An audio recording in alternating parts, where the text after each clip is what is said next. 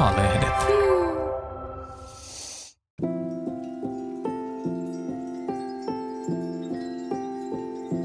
Ajattelen, että taustani on kuin vakava sairaus, josta olen vihdoin parantunut.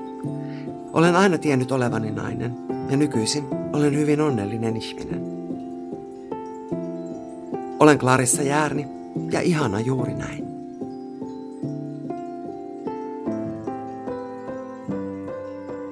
Tervetuloa Ihana juuri näin podcastiin. Minä olen ja terveyslehden toimituspäällikkö Sari Hannikainen. Tässä podcastissa puhutaan minäkuvasta, itsetunnosta ja suhteesta ulkonäköön. Siitä, miten eletään, ei täydellisenä, mutta kuitenkin suht kokonaisena. Vieraana on näyttelijä, laulaja ja toimittaja Clarissa Järni. Kun Kumaran teatterin näyttämällä esityksen päätteeksi ja yleisö tapottaa, olen täynnä kiitollisuutta. Tunnen sitä niin esityksestä, yleisöstä kuin siitä, että saan tehdä työtä, jossa voin antaa kaikkeni. Olen kokenut paljon päästäkseni tähän pisteeseen. Kahdeksan vuotta sitten työskentelin stylistillä, hiusmuotoilijana ja maskeeraajana. Olin aloittanut sukupuolen korjausprosessin ja kerroin siitä asiakkailleni. Sen seurauksena he kaikkosivat. Samaan aikaan veljeni kuoli ja estrogeenilääkitys hankaloitti tunteiden hallitsemista. Minusta tuntui, kun olisin elänyt uutta murrosikää. Muutin Saksaan ja jokainen elämän osa-alueeni oli rempallaan. Minulla oli rahahuolia, työongelmia, kauhea parisuhde ja erokriisi. Saman aikaan sukupuolen korjaushoidot jumittivat saksalaisessa byrokratiassa.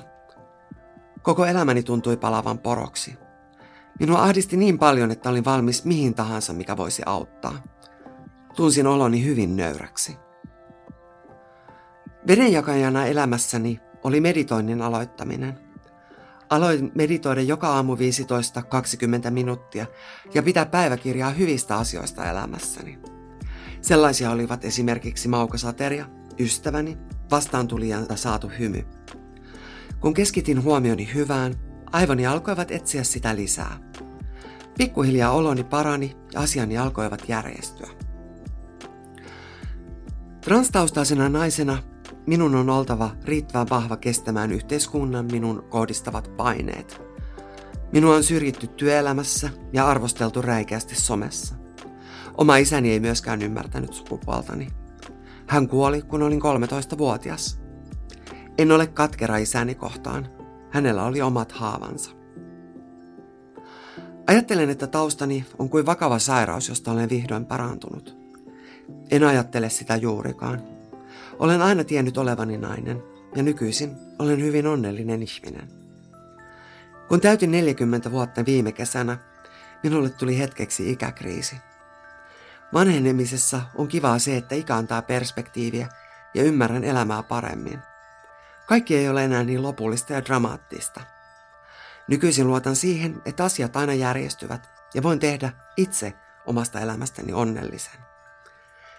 Vessaani olen kiinnittänyt muistilapun, jossa on elämänohje. Se on minun mottoni ja siinä lukee, mikään ei ole mahdotonta. Olen Clarissa Järni ja ihana juuri näin. Kiitos Clarissa ja lämpimästi tervetuloa Ihana juuri näin podcastiin. Kiitos. Clarissa, sä luit aluksi haastattelusi, joka on ilmestynyt kauneudessa ja terveydessä. Kiitollisuuspäiväkirja on tuonut sun elämään paljon hyvää. Mitä hyviä asioita sulla on tapahtunut tänään? Um, tänään mä heräsin aurinkoiseen päivään mun ihanan ihanan koiran vierestä mun ihanassa kodissa, missä oli pehmeät lakanat ja mukava sänky ja, ja mä kävelin siitä mun kauniiseen olohuoneeseen, jossa mä katselin kaunista taidetta, mitä mä olen kerännyt sinne ja, ja sitten mä rupesin valmistautumaan tänne lähtöön. Muun muassa tässä on kiitollisuuden aiheita tähän päivään. Pidätkö sä vielä kiitollisuuspäiväkirjaa ja, ja meditoitko? Kyllä. Siitä tuli elämäntapa silloin 2016, kun mä tein tämän aika pienen, mutta suuren muutoksen mun elämässä. Ja mm mä viimeksi, olisiko se nyt ollut viime yönä, mä kirjoitin, kirjoitin niinku asioita, että mulla välillä kun mä oon vaikka lenkillä koiran kanssa, ja sitten mä mietin, että ai kun tämmöinen kiva asia on tapahtunut ja tämmöinen kiva asia on tapahtunut. Ja ne ei välttämättä ole isoja, mutta ne on, ne on asioita. Ja sitten mulla tulee hirveä hinku, että ah, nyt mun pitää äkkiä, äkkiä päästä sen kirjan ääreen ja kirjoittaa nämä itselleni ylös. Ei pelkästään sen takia, että ne vahvistuu mun mielessä, vaan sen takia, että mä voin joskus elämässä palata niihin takaisin ja lukea sitä kirjaa, että ai niin, tällaisia asioita oli ja tällaisia. Joo, se on varmaan hyvä keino, varsinkin silloin, jos tuntuu, niin kuin, että että kaipaa semmoista vahvistusta tai tuntuu siltä, että hitsi nyt ei tapahdu muuta kuin ikäviä asioita, niin sitten voi käydä siellä toi on, toi on, toi on just se pointti. Se on, se on hirveän voimaannuttavaa, sit jos on tosi vaikea päivä tai asiat menee hetkellisesti sillä tavalla, kun sä et haluaisi, niin tota, niihin voi aina sitten palata niihin fiiliksiin, että okei, oikeasti elämässä on mennyt tosi moni asia aika hyvin. Sä oot te- teatterinkävijöille tuttu Helsingin kaupungin teatterin musikaalista Prisilla Aavikon kuningatar. Se kertoo seksuaali- ja sukupuolivähemmistöihin kohdistuvasta ennakkoluuloista ja niiden murtamisesta. Syntymässä sut määriteltiin mieheksi. Milloin tunsit ensimmäisen kerran, että se ei ole sun oikea sukupuoli? Mä oon aina sanonut, että se kokemus oli ehkä sellainen, että mä olin oma itseni lapsena ja kaikki meni tosi hyvin, kunnes muut ihmiset rupesivat käyttäytymään tosi kummallisesti. Eli mm, ehkä opettajia, isä, jotkut tällaiset tahot rupes jollakin tavalla niin kuin katsomaan mua sillä tavalla, että mä en ole oikeanlainen tai mä en käyttäydy oikealla tavalla. Mä olin siis vaan ihan orgaanisesti oma itseni ja ilmasin itseni niin kuin musta hyvältä tuntui. Ja se oikeastaan niin kuin aiheutti sit niitä haasteita elämässä. Mä en osaa ihan tarkkaan sanoa, että koska mä olin, mä olin tosi niin kuin tyttömäinen tyttö jo pienenä, leikin barbeilla ja isä sitkeästi kantoi mulle pikkuautoja kotiin, millä mä leikin sitten kotia. ja tota, mutta sitten mä olin ehkä, mitä mä sanoisin, parikymppinen. Tämä on ollut 2000-luvun taitetta, kun mä osasin sitten niin sanottaa ihan ensimmäisen kerran. Mä oon kirjoittanut aina päiväkirjaa ja silloin muut löytyy ensimmäisen kerran semmoinen lause, missä mä niin kuin sanotaan sen ääneen, että, että mä olen nainen. Kirjoititko sä näillä sanoilla sen sinne päiväkirjaan? Kirjoitin, joo, just näillä sanoilla. Ja se oli, se oli sellaista, että mä olin pohtinut siinä niin kuin hirveän pitkän niin kuin sepustuksen niin kuin itseäni ja omaa sitä ydinolemustani. Ja sitten sen päätteeksi, niin kuin totesin, sen mulla on se kirja vielä olemassa. Muistatko sen hetken, kun sä kirjoitit sen, miltä se tuntui? Mä, ehkä muist, mä muistan sen asunnon, missä mä asuin Iso Robertin kadulla Helsingissä ja sen niin kuin ilmapiiri ja ympäristö, missä mä silloin asuin, mutta en ehkä sitä, että mitä mä sillä hetkellä niin kuin tunsin hmm. varsinaisesti. Millainen käsitys sulla oli silloin itsestäsi ja elämästä? Mä olin tosi ahdistunut monella tapaa. Mä tein silloin muotialalla töitä stylistina ja mun ura on mennyt aika kivasti. Aina mä oon pärjännyt niin kuin työelämässä kauhean hyvin, mutta mä olin niin kuin yksityiselämässä jotenkin semmoisessa, miten sitä kuvaisi, mä olin vähän niin kuin semmoisessa lukossa tai semmoisen kuoren alla. Ja mä olin aika, monella tavalla aika ehkä kova ihminen. Mun oli pakko rakentaa semmoinen, ei nyt ilkeä kuori, mutta semmoinen kuori, joka jollakin tavalla suojasi, suojasi mua siltä kaikelta – mitä mä en ollut ehkä itsessäni niin kuin käsitellyt. Et, mm, mä katson tänä päivänä niitä aikoja niin, että mä oon tosi iloinen, että mä selvisin siitä. Mm. Että hienoa, että jaksoin mennä eteenpäin, koska se oli aika, se oli hyvin niin kuin energy consume, se vei todella paljon energiaa pois siitä niin kuin varsinaisesta elämästä. Hyväksyitkö sä silloin itse itsesi vai syntykö se paine siitä, että että se sisäinen, tai se ristiriita sun sisäisen maailman ja sen, miten ulkomaailma peilaa sua, oli niin iso? Mm.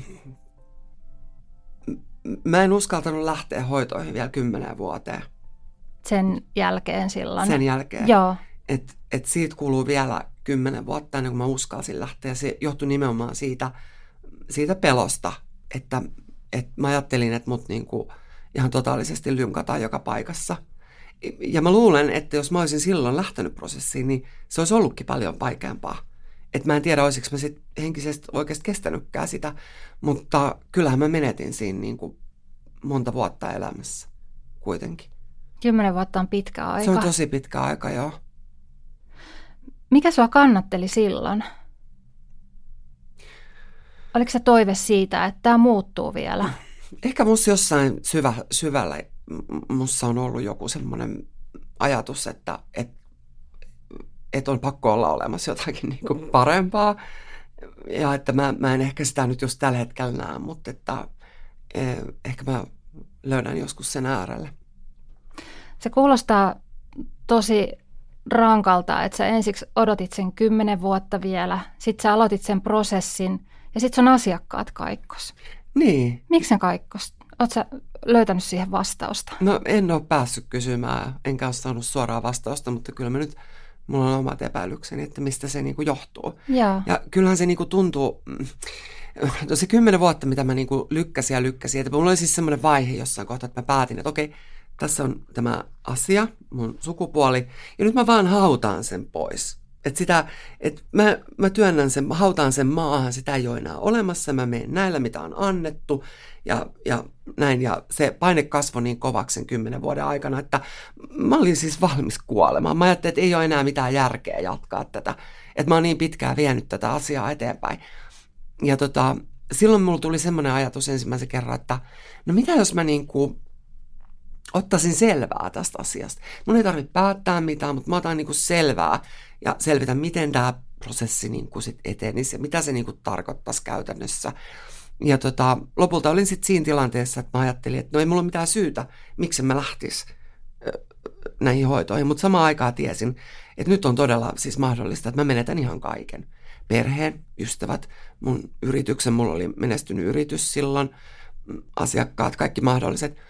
Ja no onneksi kaikki muu säilyi paitsi se, se yritys ja asiakkaat. Et, et tota, kaikki silloin meni, se oli tosi, tosi rankkaa. Mutta sitten toisaalta mä oon nyt jälkeenpäin ajatellut niin, että se kaikki maallinen ja se kaikki, mihin mä olin jotenkin kauan kiintynyt, niin ehkä se oli hyvä, että se meni. Koska kun kaikki paloi niin kuin poroksi, niin sitten mä olin todella niin kuin uuden elämän äärellä ja rakensin kaiken sitten niin kuin, niin kuin uudestaan. Ja nythän mulla menee ihan, voisi sanoa, että ihan hyvin. Sä kuvailit tuossa sitä, sitä tilannetta uudeksi murrosiäksi.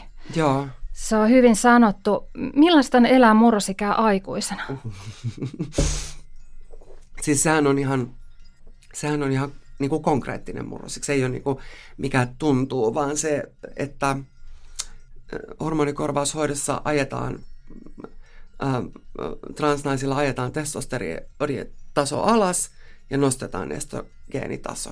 Eli se tunnehan on ihan samanlainen kuin, kuin murrosikäisillä tytöillä, kun heillä alkaa. Ja varmaan jokainen nainen muistaa, että siihen liittyy monenlaisia ilmiöitä. Muun muassa se, että mä en esimerkiksi, niin kuin, mä elin pari vuotta semmoista vaihetta, että mä itse niin kuin, tiesin, että tänään mä en tiedä yhtään – että millainen niin kuin päivä, että mulla voi olla kaikki maailman tunteet ja se kirjo ja semmoinen vuoristorata tämän päivän aikana. Mulla oli alkuun tuli siis kaikenlaisia ihmeellisiä ruokaa, ruoka, niin kuin, mä halusin syödä niin kuin makkaraa, mä olen siis kasvissyöjä. Ja mä, mun, mun teki ihan hirveästi mieli makkaraa ja salmiakkia ja kaikki tällaisia outoja juttuja.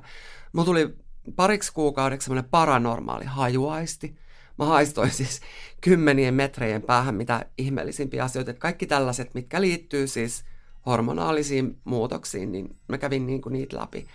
Sitten mä muistan, että joku kaksi ja puoli vuotta siinä kulu, ja sitten mä niin kuin tunsin, että okei, että nyt tuntuu siltä, että alkaa, Jumalan kiitos, vähän niin kuin tasottua. Ja se oli aika rankkaa aikaa monella tavalla, eikä vähiten niille ihmisille, ketä oli mun lähellä, koska, koska mä olin siis aivan raivohullu niin kuin välillä. Mutta tota, mut sitten itselle se oli niin kuin suuri helpotus, kun mä tajusin, että okei, että nyt, nyt tämä balanssi alkaa niin kuin löytyä ja, ja, ja niin kuin semmoinen tasaisuus ja rauha, että alkaa omassa itsessä enemmän ennustettavuutta, mikä oli niin kuin hienoa. Se on hyvä, että sä tuot ton, ton esiin. Mä jäin miettimään sitä, että, että tässä yhteiskunnassa jotenkin murrosikä liitetään niin kuin siihen, siihen niin kuin varhaisaikuisuuteen. Ja ihminen voi kokea monistakin eri syistä erilaisia niin kuin murrosvaiheita oma, omassa elämässään, mutta sallitaanko tämä kaikki aikuisena? Joudut sä, niin kuin, saiko sä tukea siihen mm. ja ymmärrystä? No mä uskon, että ne mun kaikista lähimmät ihmiset, mun perhe ja mun niin kuin se kaikista lähimmät ystävät, ketä ei joutu sen kestämään, niin he varmaan niin ymmärsi sen, että mitä mä oon käymässä läpi ja, ja sillä tavalla sain kyllä tukea paljonkin silloin. Että et, et mä oon aivan äärettömän kiitollinen siitä, että mut on siunattu sellaisilla ihmisillä, ketkä on niin kuin pysynyt mun rinnalla kaikista näistä vaiheista niin kuin huolimatta ja niiden takia. Sä kerroit tuossa aikaisemmin, että, että sun isä ei ymmärtänyt sun oikeata sukupuolta, niin miten se vaikutti suhun ja sun suhteis, suhteisiin niin kuin muita ihmisiä kohtaan? No jotenkin mä uskon, että se, minkä takia mun hoitoihin lähtöön kesti niin hirveän kauan, niin se oli ehkä just osittain mun isän perintö.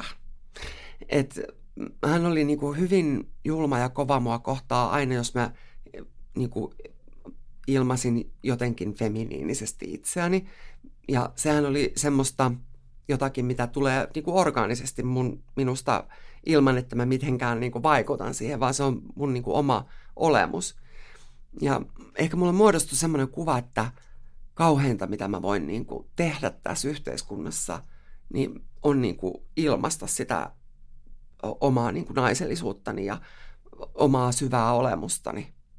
Ja että et mun piti jotenkin niin kuin, sen takia mulla meni, kun mä sanoin, että mulla, aikaisemmin, että mulla meni hirveästi energiaa siihen itseni kontrolloimiseen, niin se oli kauhean työlästä, koska sitten mulla jäi aikuisia semmoinen päälle, että, että mä jouduin tosi paljon niin kuin koko ajan näyttelemään ja koko ajan niin kuin miettimään, että, että miten mä sovin jotenkin tähän niin kuin normiin ja muottiin, että mä olisin niin semmoinen, semmoinen hyväksyttävä, koska kauheinta, mitä mä voin tehdä, on, on ilmasta omaa omaa sisäsyntyistä naiseuttani.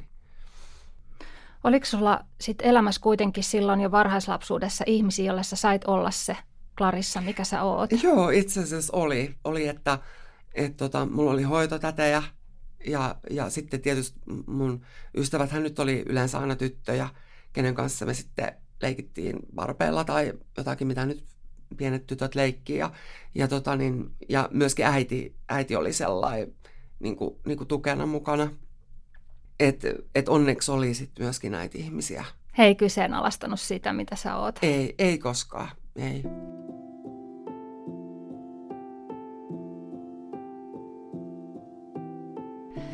Miten sen prosessin jälkeen sitten, koska sä tunsit ensimmäisen kerran itsesi ihanaksi? No itse, itsensä ihanaksi tunteminen mun mielestä, ja ylipäätänsä itsensä niin kuin rakastamisen prosessi on sellainen, se ei ole niin kuin mikään tutkinto, mikä tulee sellainen, että okei nyt mä oon valmistunut ja, ja sertifikaatti seinälle, vaan se on semmoinen elämänmittainen projekti, mikä pitää joka päivä niin kuin jollakin tavalla nostaa sun mieleen uudestaan ja vahvistaa.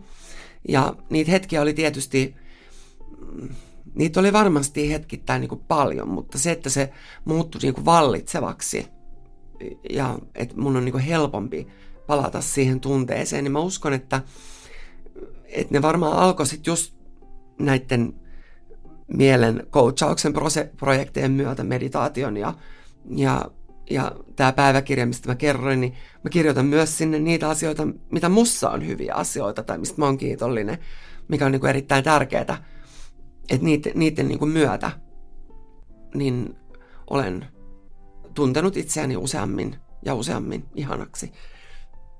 Sä on varmaan vapauttanut tosi paljon energiaa sussa, kun ei tarvi, tarvitse tavallaan käyttää sitä siihen, mitä, mihin tuossa just äsken viittasit, että se oli hirveä energiasyöppö se. Siis mikä, mitkä sanat ei ole riittävän suuria niin kuin kuvaamaan sitä helpotusta, mikä... M- mulla oli kauhea kiire aina silloin ennen hoitoja. Ähm, hoitamattomilla transsukupuolisilla on semmoinen erikoinen psykologinen ilmiö, että ne on tulevaisuussokeita. Siis tämä on ihan tutkittu ilmiö. Mä en esimerkiksi pystynyt ajattelemaan sellaista, että semmoinen käsite kuin 10 vuoden päästä tai 20 vuoden päästä, se oli mulle aivan siis utopia. En mä pystynyt ajattelemaan. Ja mä selvisin sillä, että mä pidin itseni hirveän kiireisenä. Mä tein todella paljon töitä. Mä urheilin aivan siis sairaaloisesti ja juhlin ja elin niin kuin hyvin semmoista niin kuin kiireellistä ja vaarallista elämää, kunnes sitten hoidot alkoi ja yhtäkkiä se kiire loppu ja yhtäkkiä mun visio aukesi, että mä näin tulevaisuuden. Mä näin, että okei, tässä voi olla vielä mahdollista, että mulla on niin kuin näin ja näin monta kymmentä vuotta eteenpäin. Se oli ihan uusi kokemus mulle jotenkin, että et, et tuun, suunnitellappa niin kuin eläkeikää tai jotakin tämmöisiä asioita. Ni, niin se oli jotenkin ihan uusi, uusi maailma. Mutta suurin juttu oli niin kuin se, että se kiire loppu, se rajaton kiire ja juokseminen, se itsensä pakoon juokseminen niin kuin loppu. Ja mä saatoin olla vaan niin kuin paikallaan. Istua sohvalla ja vaan tuntea ja olla se oli ihan mielettömän vapauttavaa. Ja sitten myöskin sellainen, että pystyy jotenkin hiljentymään oma itsensä, että, että mitä mä haluan. Mä oon tehnyt näin ison päätöksen oman hyvinvointini tueksi, niin mitä muita asioita on sellaisia, mitkä on mulle hyviä. Että mä otin siitä semmoisen johtolangan niin kuin elämässäni. Ja siitä se hauska sitten vasta alkoikin. Mikä tekee sut onnelliseksi tänä päivänä? Just tänä päivänä mut tekee onnelliseksi luottamus. Luottamus on niin äärimmäisen tärkeä ominaisuus ihmisen elämässä. Se, että sä luotat siihen, että asioilla on tapana järjestyä. Sä luotat siihen, että sä oot rakkauden arvoinen. Kaik, aina ei ole semmoinen tunne, mutta aina välillä sen kuitenkin löytää ja se entisestään vahvistuu mä oon tosi onnellinen aika niin kuin perusasioista siitä, että mä oon terve, mulla on läheisiä, mitkä on samalla aaltopituudella ja, ja meillä on hyvä suhde ja, ja mulla on mielenkiintoinen ura ja mielenkiintoisia urajuttuja tulossa edessäpäin. Ja Eli näköaloja. Näköaloja ja, ja mä rakastan mun kotia, mä oon intohimoinen sisustaja ja, ja, ja tällaiset, tällaiset asiat tekee mut tosi onnelliseksi. Musiikki tekee mut onnelliseksi, taide tekee mut onnelliseksi, ruoka. mä rakastan, mä, mä oon tämmönen yökokki, mä aina etin jostain TikTokista tai YouTubesta reseptejä ja sitten mä testailen niitä öisin mun keittiössä. Eli onko se niin, kun sun näytös päättyy, niin sä kävelet sit sieltä suoraan keittiöön? No mä käyn yleensä saunassa, koiran, että koiran kanssa lenkillä ja saunassa ja sitten alkaa tämmönen niin kuin Kokkailu. himmeä kokkaus jo. Mitä sulle merkitsee sanoa, että olet ihana juuri näin? Se on tosi äh, ihanaa, että voi sanoa niin ja niin kuin tuntea, niin se tun, tunne on kaikista tärkein. Se, mitä sä tunnet, niin sehän on mm, niin kuin kaiken A ja O, ja se myöskin ohjaa sitä sun elämää.